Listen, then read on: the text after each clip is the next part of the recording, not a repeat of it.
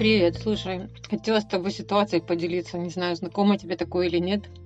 Но со мной, походу, такое случается постоянно. Давно присматривалась к одному платьишку. Блин, как оно мне нравилось. Вообще четко мой фасон. Была новая коллекция. Цена была просто космос. Думаю, ладно, я подожду. Ничего страшного. Будут скидки.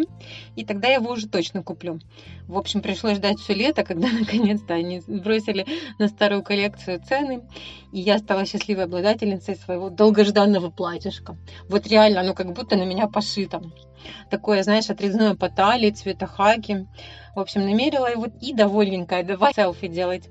Ну а потом же надо же радостью поделиться. Невозможно же просто, просто так купить платье и никому не показать. И послала я его, в общем, по WhatsApp своей самой лучшей подруге. В ответ мне приходит, я бы резинку подтянула повыше. Алло, чего? Почему? Резинка строго на талии, платье отрезное по талии, зачем ее тянуть выше? И я такая думаю, что-то здесь не так. Это какие-то неправильные пчелы. Почему? Сама она, конечно, себе никогда бы не могла позволить такого платья, потому что талии у нее просто нет. Она отрастила на этом месте спасательный круг из жира. Но у меня-то талия есть, слава богу, на месте, и красивая. В общем, я ей так и написала, что ну тебе, возможно, было бы лучше и повыше, а мне и так хорошо. Но радость от покупки была испорчена. И тут я вспомнила, что был у меня похожий случай с другой подругой. Причем с той подругой мы дружили с четвертого класса. И когда я покупала платье в своем любимом промоде, а промод в то время уходил из Одессы и закрывался, и попала я туда уже перед самым-самым-самым закрытием, когда все самое вкусненькое разобрали.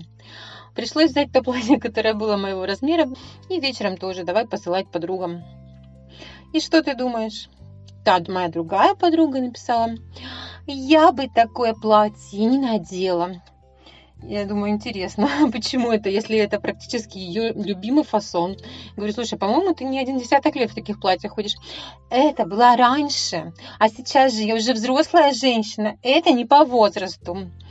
И, в общем, мне стало так обидно. Потом я поняла, что есть такие люди, которые тебе никогда в жизни не скажут ничего приятного, какая бы ты ни была красоточка, а всегда найдут какую-нибудь гадость, чтобы тебе ляпнуть и испортить все настроение. И я вот думаю, либо со мной что-то не так, либо с ними. Но если я со всеми буду переставать после этого общаться, то как бы скоро я останусь вообще без друзей. Когда я посылаю кому-то в свою фоточку в обновке, неужели они думают, что я жду, что они начнут ее критиковать? Естественно, я жду лайков, каких-то сердечек, цветочков и тому подобного. Зачем мне все остальное? Ну вот серьезно. Потом я подумала, как я отвечаю я, когда мне присылают. Я всегда стараюсь сказать что-нибудь приятное, даже если я так и не думаю. Тоже лицемерно.